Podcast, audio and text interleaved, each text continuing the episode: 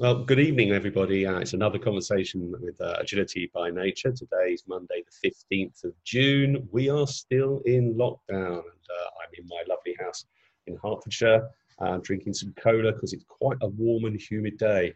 Today's guest, I've known for a while, but I haven't caught up with him for a long time. I think we worked together about seven years ago, maybe more.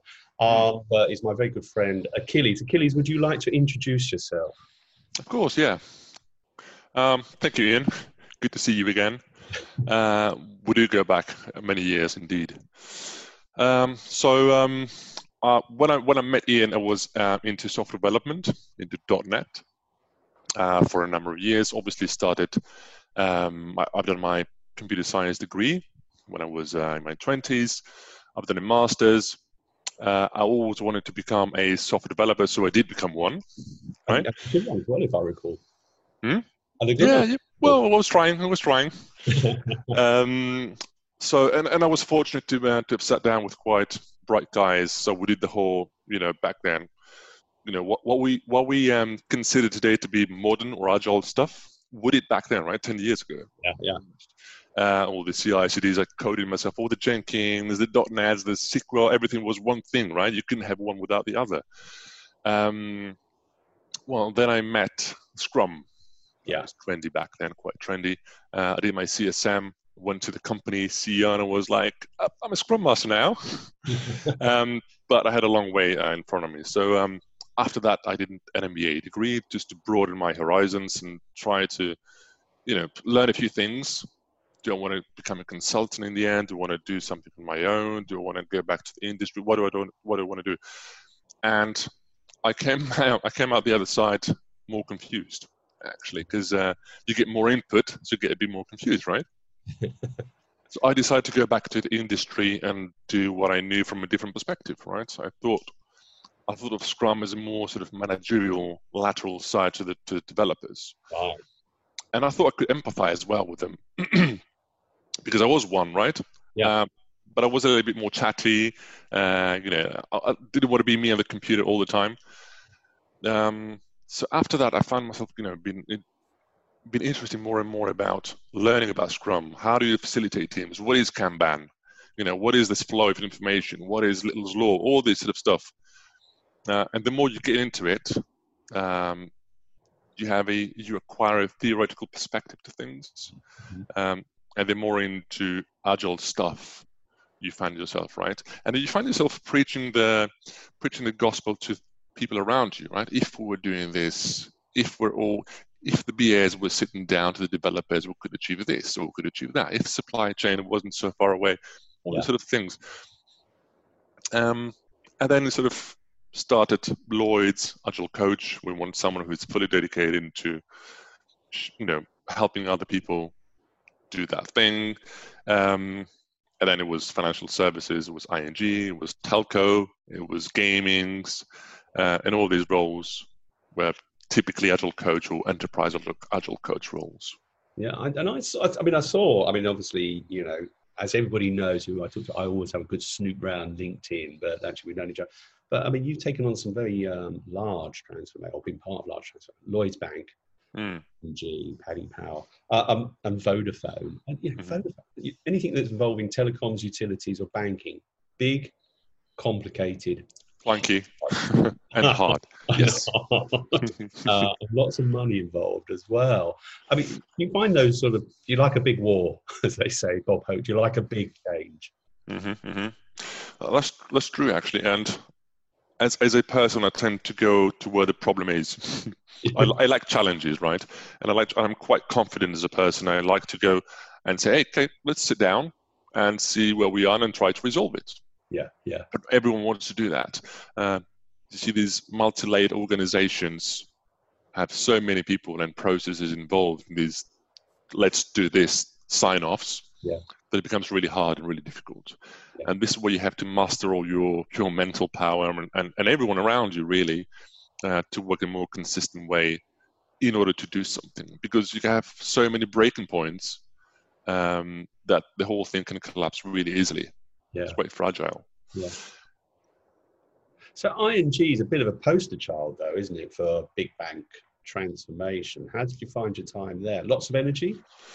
Uh, definitely, yeah, definitely lots of energy. Um, I was one of, I think I was one of the lucky ones because either that or I was too good damn of a coach. um, the uh, my sort of experiment succeeded what I wanted to do. Um, so just a little background, ING, ING had this McKinsey blueprint that resembled Spotify. Um, they um, they spent a lot of money into hiring external coaches. I think about 30 of us. Um, they gave us a blueprint and they said, "Okay, guys, we want to do this and become really agile and more flat structure. So help us do it." Um, whether Spotify is a company or a model, that's a different conversation. It, it's a company, right, that work in a certain way. Um, but um, in the end, what I managed to do was to create end-to-end autonomous teams by restructuring the, the way my area functioned. Uh, I worked as a, at a tribe of about 350 people. Jeez. That was cross-border Belgium and Netherlands. Uh-huh. And we were about eight of us coaches split into so many teams, right? Um, but the, the good thing about it was that it was uh, enforced and support heavily supported from the top, and they they sort of pushed this blueprint so hard to the point that they said this it's that your role is either a developer or a product owner or a scrum master you know they didn't have scrum master in particular or a chapter lead for instance yeah. or you're nothing else so trying to fit into these roles so i think that helped communication i mean a lot of people obviously got made redundant because of that. Uh, but it also helped communication that we do this in a consistent way.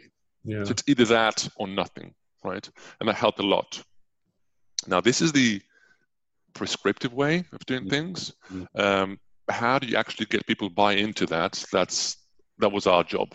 Yeah, uh, that right? was on the tip of my because I mean, obviously, a lot of agile people is it you know at global but think local you know, you're very local it's about the team and empowerment and, and bringing cross function and then you've got uh, a drive saying it's like this and i wonder if there's conflict there or did it just make everything very easy uh, there was a lot of conflict predominantly because there's so many you know idiosyncrasies in people right different characters different ages all this sort of stuff consultancy has been embedded into that yeah. um, so you have to sort of push something in a more consistent way. How do you do this? How do you bring everyone around you together? Who who are you? This new guy who came on the second of January and introduced himself, right? Who is this? What do we do, right? Um, so you have to support the leadership's communication down to guys, explain to them what you're trying to do, and support them and literally show them the way and uh, you know the the grass greener on the other side. Basically, how do we do this? Yeah. Um, now, I say I was lucky because maybe I had good collabor- you know, good product area leads, and good senior managers to work with, um, which I I leveraged a lot, um, and they they had a good vision, so I made sure that I conveyed information back and forth to them, um, and I basically I helped him execute his vision, right, from my side. From how do we train the teams? How do we bring everyone consistently? How do we become one big family, yeah. doing things consistently rather than um, an old-fashioned way? Yeah, yeah, yeah.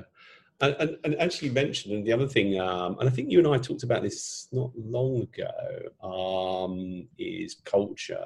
But mm-hmm. you know, and you mentioned it, you, you had Holland, you had Belgium, and obviously you know, you and I have worked with teams abroad as well as teams in the UK, and I think you have to be really teams across the world are very different. You know, different mm-hmm. countries are, believe it or not, very very different, and I think that was something that you were very sensitive to as well when you're coaching. Yeah, yeah, indeed. Um, two different countries, two different cultures, yeah. different sets of people completely, and they they acknowledge that. You know, we we were running workshops trying to learn each other's countries from quizzes and from pub quizzes and what have you, right? Yeah, yeah. They, they, they knew that, they acknowledged that. Um, but in the end, you know, there was always this inferiority complex by the Belgians that it's a Dutch bank and we're going to do what they want anyway.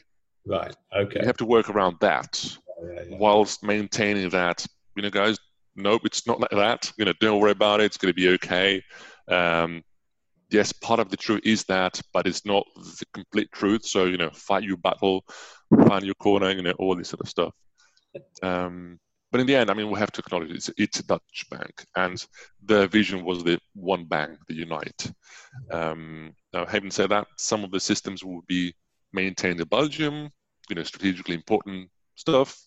Um, some others will uh, would travel over to um, to Netherlands. Yeah, yeah, and then obviously you've also done UK bank as well, Lloyd's. Um, not a, not a small bank to to say the least. Thinking about what's going on in the world, I mean, the banks have been becoming more digital. Perhaps they're trying to become technology companies. I think that's what the, the, the, aspiration is when I hear some of the commentary coming out. How do you think they're doing and, and, and what do you think they need to do? What's the real challenges of moving a bank forward as a strong digital competitor rather than perhaps still the old fashioned bricks and mortar mm. where they've come from? I mean, that's that's the um, that's the hard part, right? The the barriers to entry have lowered so much that anyone can spin up a an app bank, yeah. like Monzo's and the Revolut and everyone. Um, and surely the, the big banks try to play catch up with that, or they'll have to increase their pace, surely. Um, but one thing I to acknowledge is, you know, anyone says that work in a bank, there can be a million different things they can do. Uh, working in a bank doesn't mean anything to me, right? What do you actually do? There's so many departments, so many layers, so so many everything. Yeah. Um, then in the end, we all work at a bank, yeah, right? Yeah. Um, and it's indeed it's it's a hard one. Where you know, if I wanna if I wanna change the way I work, where do I start? And as a leader, as a, as a manager, uh, I would I would I would have a hard time answering that. Where where do we start, and how do we push this in a consistent way? Um, then one layer down from that, who works the bank? Like me and you and and and a number of consultancies with different cultures, different talent, different individuals, different remits, different you know all this sort of stuff. So the problem becomes more complex in a logarithmic scale, um, rather than just saying, "Hey ho, let's do it." Yeah, yeah. That was that was a differentiating factor with ING that they they said we're doing this. We have 12 months, sponsorship, money, people, do it yeah. and blueprint. Um, so the the polar opposite to that is let's have a think about it and see where we can start. Yeah, yeah. you can spend your time into analysis paralysis mode and never do anything, or you can try to spin up pockets of different efforts that in the end they don't go anywhere. Yeah, okay. that's that's the risk. How do you do it in a more consistent way?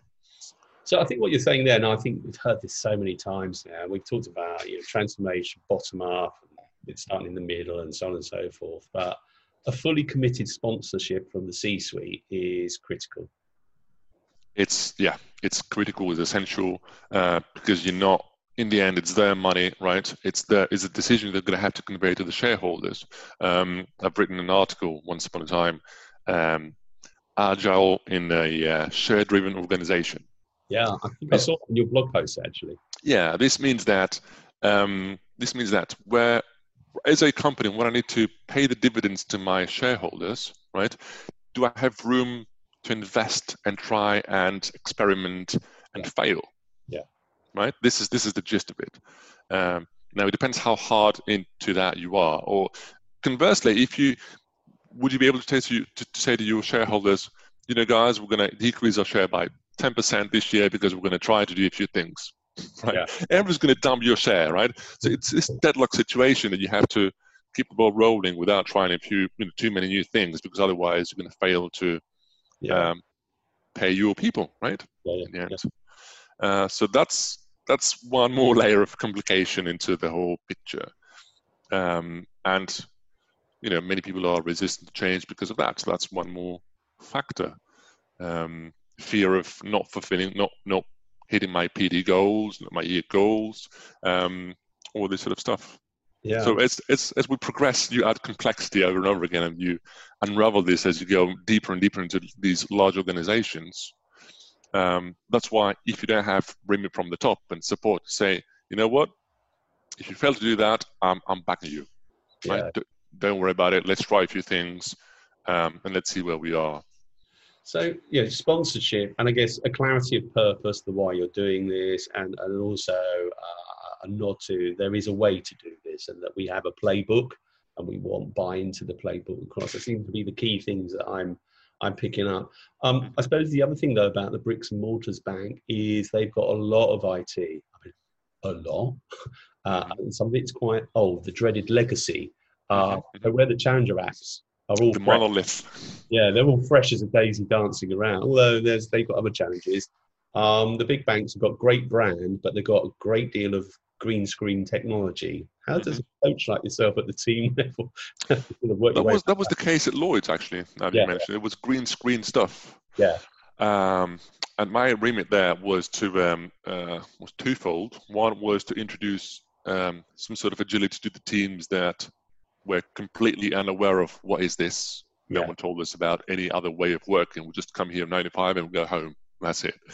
Um, that was one thing. The other thing was uh, working with the strategy department um, and trying to improve the, that green screen environment Yeah, uh, meaning introducing some push button deployments into that. yeah. Now we have one hand, we have this COBOL green screen environment that I think we were about three people in the whole bank that knew how it worked. Some Yeah, like I thought- 60,000. I have bumped into that scenario of three or four people know something very old in Mm-hmm. service banks, to be fair. Just everywhere I've gone. Any company that's more than 20 year old, I'm going to bump into it, I think. Exactly. Yeah, yeah. That's that's the thing. That's the thing. And um, and again, where where do you start? Right? Do you? It, it it's it's a big big project. There's a big aspiration to replace all that. Now, one thing I think you can you can hope to do is to improve a few areas as Yeah. a first step, rather than completely take out something and, and you know put put a cloud solution in, in place. I don't think you could do that. Um, so the other part was you know introduce some sort of testing environment that you can catch bugs early on, and the other ones to push button deployments. I think it was Topaz something software that we used there. That was Yeah. a few years back. Um, we did it in the end, but it's the, the amount of complexity and politics. It's immense, and you know, not just Lloyd's. It's it's it's all the big banks, right? It's all Yeah. the, the these um, high um, complex environments. And, and, and also, they have an awful lot of regulation and regulatory compliance issues. Yes. Possible. I mean, I think pharma very high, but I think I suspect finance probably is the highest most regulated. I don't know. Maybe it's going to be close to the top. Um, and that's not something that's easily got round, is it? As a code and as a business, uh, how do you sort of keep the incremental delivery of software, but still have the sort of perhaps more seemingly turgid processes of regulators and compliance? Hmm, that's the million dollar question, right? Well, and if you can answer that, you're going to get hired to death. um, I think it's the the question should rather be where what can we do? Yeah. Right. How how many how many new stuff can we introduce? Right. If it's not the increment delivery and the uh, and let's not forget that Scrum is all about discovering what you want to do, like emerging stuff. Right. The, the, it helps you uncover you know complex projects Yeah. and mitigate that. Now, this these are the polar opposite, right? We we want everything up front to stamp it and improve it, and Yeah. off you go. Yeah. Right. Um, so I think the the answer is going to have to be somewhere in the middle ground, right? What what we can what you can leverage from agility, if not the you know the experimentation, something else, right? Is it, is it the communication? Is it the product, the the customer satisfaction? So Yeah. all these sort of areas, the lateral areas that come with agility that you can address. Uh, if not for the regulator, because you've got to have the regulator happy, right? Yeah. Uh, but surely there is room for improvement, and I don't think, um, I don't think the many of these banks are happy to start uncovering all that because may, maybe some people think of, you know, if we got so much regulation, what's the point of even trying? It's always going to be like that. Yeah.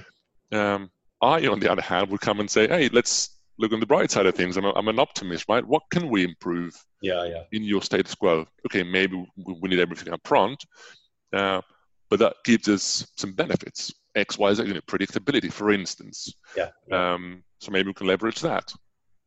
So I think the answer is how do you what what can you do in order to um, mitigate this, uh, work around this, and still benefit from implementing something new? That's an interesting point. I mean, I think um, I have bumped into a number of situations where there is a regulator or a compliance aspect, not necessarily fine. I think actually when we worked in insurance, there was something going on there. We've worked a little bit on pharma, electricity, uh, smart meters. And actually, one of the things I have noticed that there is an assumption about what the regulator thinks. But when you actually speak to regulators, they tend to be quite flexible. They have outcomes they're interested in, but they're not necessarily too prescriptive about how you reach it, as long as they can understand you've complied. So that's quite an mm-hmm. interesting area. Actually, just asking those questions can change mm. the conversation dramatically. That actually happened a few times uh, in my career. Uh-huh. That someone, uh, if not the regulator per se, but someone assumes that, for instance, we push code once a fortnight yeah. because that's because the CAB committee is only approving things once a fortnight. Yeah. yeah. Whereas it was a daily thing. It was actually a virtual CAB that everything got approved if no big changes were made. But no one's willing to to explore that because this is what happens. And we go back to the, you know, do you do your nine to five job or do you actually, you know, question a few things and try to improve a few things around you? Yeah. And it's this consistency and the uh, the consistent culture and, and and training and what you try to push across as a as a as a brand, as a as a bank, as a as a company, right? Yeah. Uh, that's going to fa- it's going to facilitate for that. Yeah, yeah, yeah. Otherwise, everyone to their own, and you know, you have some managers in the places that are responsible to um, puppeteer all these individuals. Yeah, absolutely. And, and actually, I, I think um, one of the uh, contracts I had, we spent a lot of time building up trust in automated mm. testing. Um, it was a business that everybody felt they should test stuff because they've been burnt before, so they didn't trust the software. To be honest, mm-hmm. mm-hmm. at the end, they were very happy to rely on automated testing because it saved them a lot of time and trouble. And we were doing so many releases they couldn't keep up with us. So that was quite interesting. You, have mentioned Scrum a few times. Um, Scrum, I think everybody understands it, how it works very well at a, t- team level. One team, seven people, plus or minus the usual. Um, what about 100 teams or 30 teams, the scaling of Scrum? How's your thoughts or approach to scaling of Scrum? Um, before I go about and scale Scrum, I would ask why why do we want to scale Scrum, Good right? Um, what is our product? Because you have, if you want to have 100 teams or 50 teams, whatever, a number of a big number of teams want to work together, what are you trying to do? Maybe there are other solutions out there, and I'm not talking about SAFe or LeSS. I'm talking about the, the, the components, the, the, your team's consistency, right? Is, is Scrum the best way to do? Uh, do we need feature teams, or are we better off doing component teams, right? Oh, yeah. Sometimes, sometimes these things add complexity. Maybe out of this hundred, we actually need the ten, right, yeah. or the fifteen, right? And everyone else is better off doing minding their own business for the moment. Um, now, having said that, obviously you have a number of frameworks. Some introduce more governance than others, some being more uh, criticized than others. Um, I had noticed. Yeah, yeah, obviously. Um, some of them, I, I, was told that there is, you know, by some more hardcore agilists, there's only one way to scale. That's LeSS. Right? um, some others will, um, will, will praise SAFe and, and so on. Uh, but I think so long as the, the, the culture and the spirit is there and, and the will to do it. Uh, I think if we if we go back to the bare bones of what you should be doing as as a Scrum team or as a Kanban team or as a team, communicate enough, be transparent, uh, good code, good ethics, yeah. um, trust. I think if you got these there, things will emerge and good things will emerge. But I think sometimes we're jumping the gun and say let's scale Scrum out of nowhere. Yeah, yeah, no, I totally agree. I think scaling is you don't start there, in my humble opinion. Uh, yeah, yeah, I, am on the same opinion. But and again, but I kind of like the fact that consistency of coming up is something that's just come up in, the, in our conversation quite a lot. Um, I, I think you know some people would love to hear that when they even imagine. Thank God there is a playbook. Once I've cracked the playbook, I've cracked this agility thing. So they're probably rubbing their hands with glee. Is it as simple as that? Um, I apart from the values, and I'm not just talking about the agile values. I'm talking about our values as people, right? Yeah, yeah. Um, respect and all this sort of stuff. Um, I don't think there was one size fits all. No. Um, that's why you should take a quite quite unique and maybe subjective, unbiased view of each area that you go into, and say that I think we need to start thinking around this issue, this aspect rather than just big bang stuff. Um, you know, Argentina tried to adopt the the, the, the peso to the dollar. They yeah. failed. What two, three times now? it's not just a copy paste exercise. I don't think. Uh, and I mentioned Scrum because they only prescribes a few good things. Yeah, yeah. Right? Uh, ING did Scrum teams without Scrum masters. Uh, well, really? the Scrum teams, that's that's up for debate. Yeah, but they, they thought it did introduce complexity, but there are ways to you know work around that. A rolling Scrum Master. Again, we're not going to name it Scrum Master. We're going to name it Hero. We're going to name it you know Go-to Man yeah, or yeah, Leader. Yeah. You know something for, for a fortnight. Um, so I think it just for me, uh, it's just the values and the and the guts and the leadership and all this good stuff. That, and, and then the, the mechanical stuff, the frameworks come second. Yeah, um, I I think you're right. It's you, have got to look carefully at an organisation. They are not going to be the same. The culture, the rhythms, what switches them on, their background is not going to be the same as every other company, and there could be such subtle differences. But it is all about mm-hmm. producing the value. Just coming back to the teams, though, and you know we've mentioned Scrum and we can mention Agile. Not every developer likes the Agile world. Um, how do you like to get the buy-in of teams? How do you like to, to, to get them to adopt new ways of working that could work very well, um, rather than the sort of no, I'm waiting for the large document. Thank you very much. Mm-hmm. yeah, that's a good. That's a good one. Uh, indeed, some people just are wait do you want to wait for the large document. Yeah, and that's it. Uh, but again, going back to the why you want to do stuff, I like to start with uh, where does it hurt? Yeah. Yeah. Word, surely there must be an area that hurts, right? Yeah, yeah. And surely there must be an answer to that, if not multiple answers. Have we considered those? Have we even talked about those? Yeah. So let's gather around and see what's been working and what's not been working, and a, and a sort of whiteboard exercise, and see what we can get out of it. Maybe Agile will be out of it. Maybe Scrum, maybe Kanban, maybe something else. Maybe a hybrid will will come out. Uh, but let's try to see what's been going on. And it's you'll be surprised how many teams don't do retrospective. I do you know why not? Like, like because they because they think it's wasted time because they think you know we've got other stuff to do right now and retrospective is not one of them. Even if it takes one hour, yeah. even if it's on a Friday, four to five, that everyone's bugger off and having a beer. Yeah, yeah. Um, well, you can actually have a retrospective of a beer, right? with, yeah. with, a pen and paper, and that's well, one of the nicest. do that to be honest. The preference, yeah, exactly, yeah. Opens up your emotion.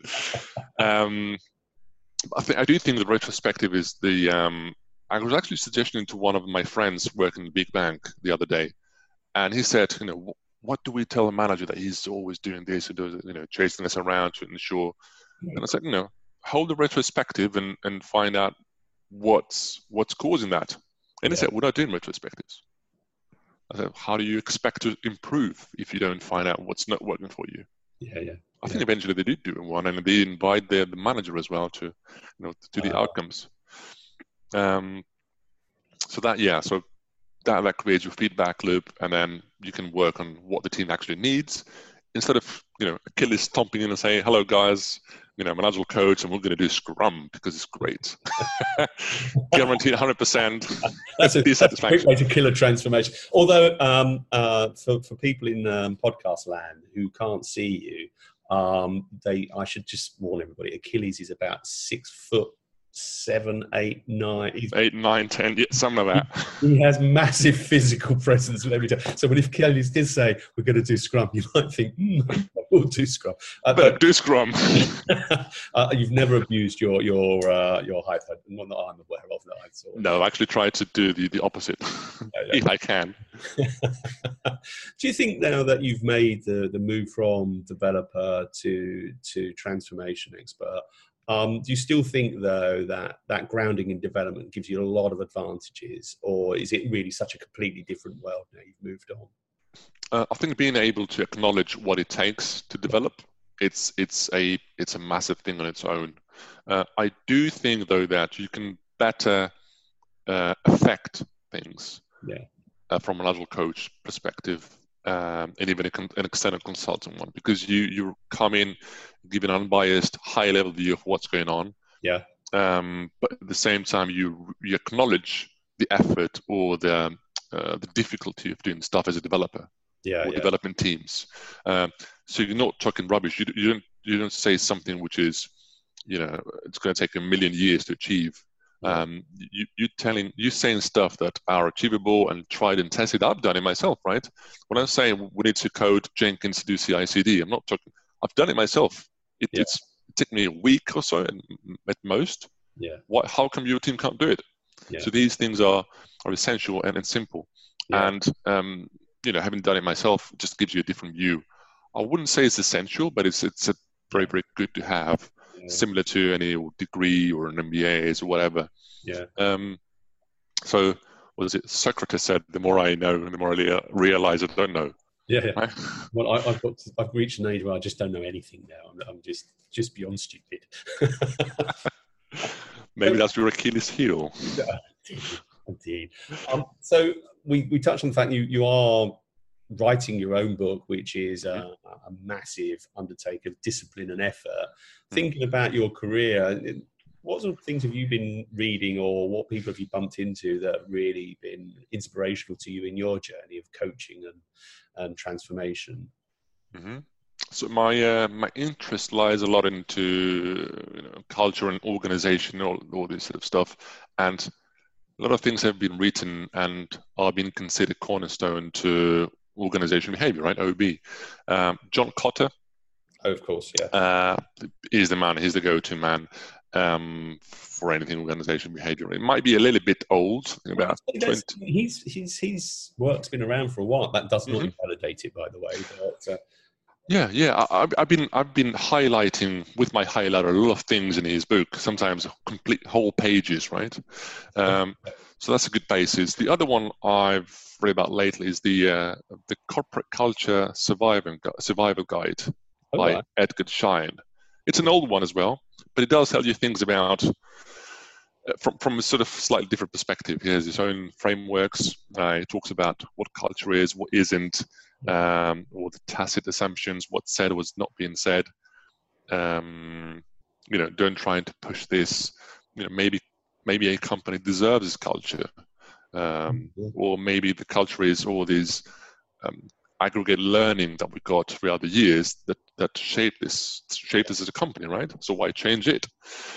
Um, I also like uh, obviously Cialdini influence. That's that's a must-have. Must Cialdini's uh, Robert Cialdini Right. influence, the psychology of persuasion. Oh yeah, yeah, okay. We will put the links at the bottom of the, the podcast as well, so people can, can find these books as well. Yeah, I mean these are these are classics. Um, I also liked Parkinson's Law, um, uh, by um, was it um, some? It's called Parkinson. The guy. Hold on a second.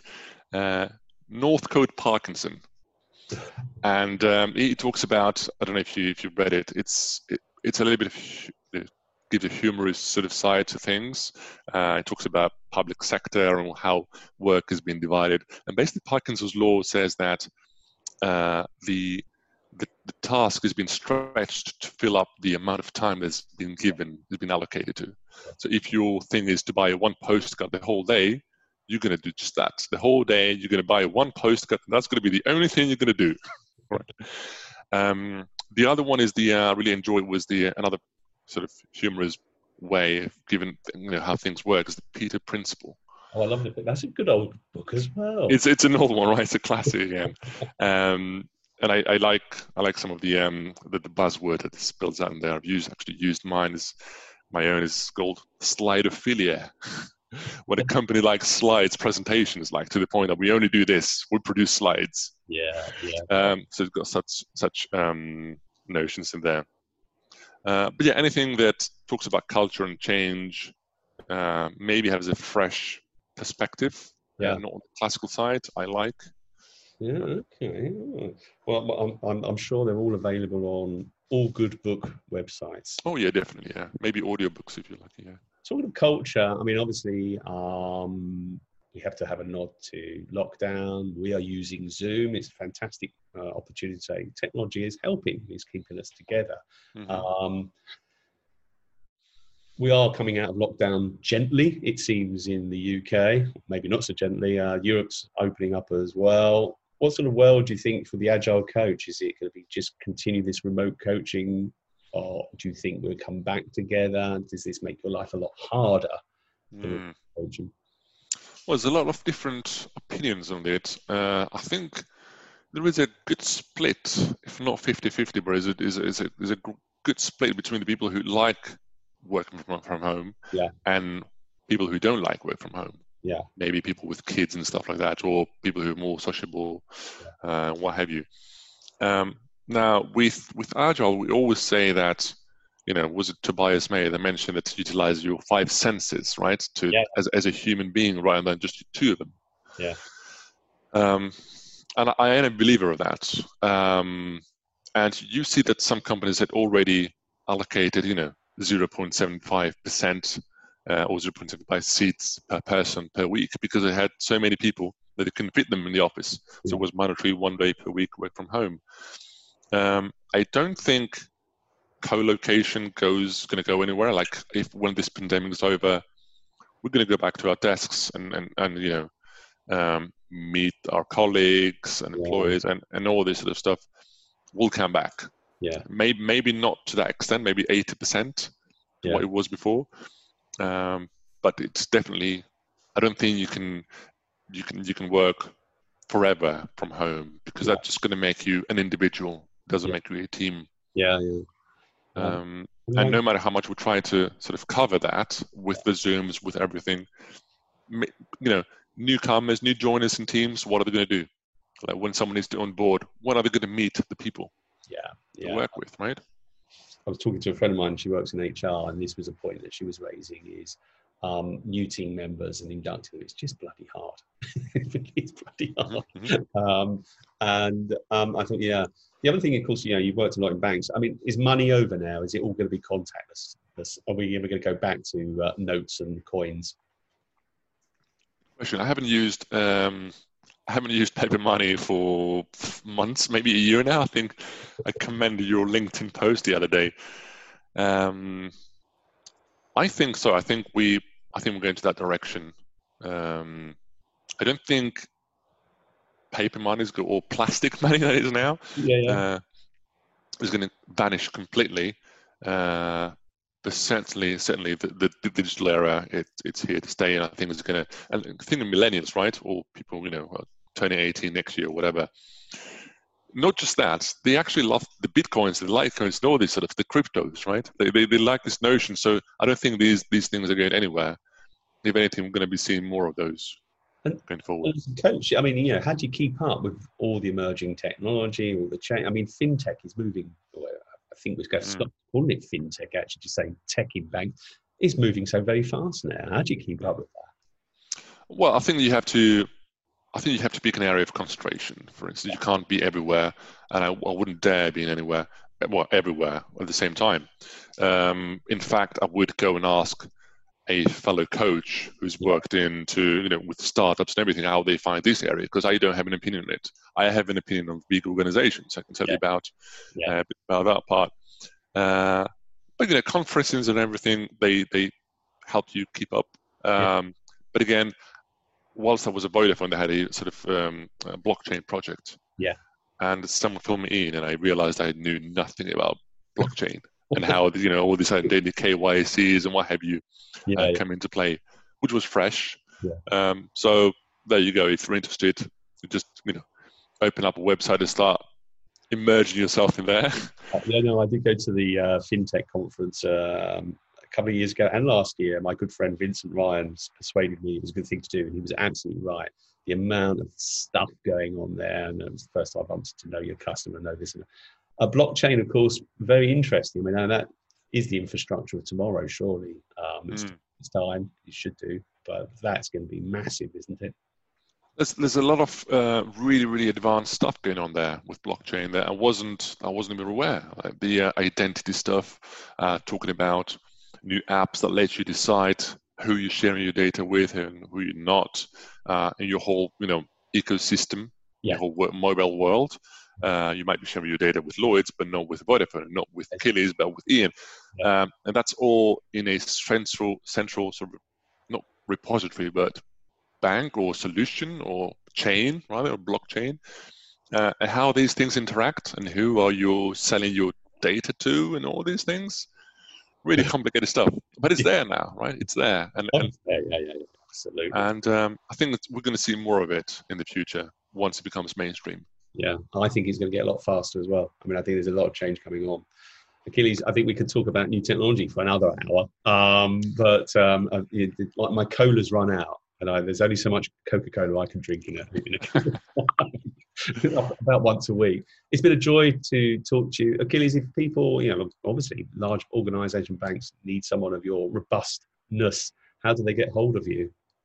Uh, well, we've got my uh, my personal website, which is coachachilles.com, conveniently named. Say, yes. Um, and I'm on LinkedIn and on Medium. I'm blogging both platforms.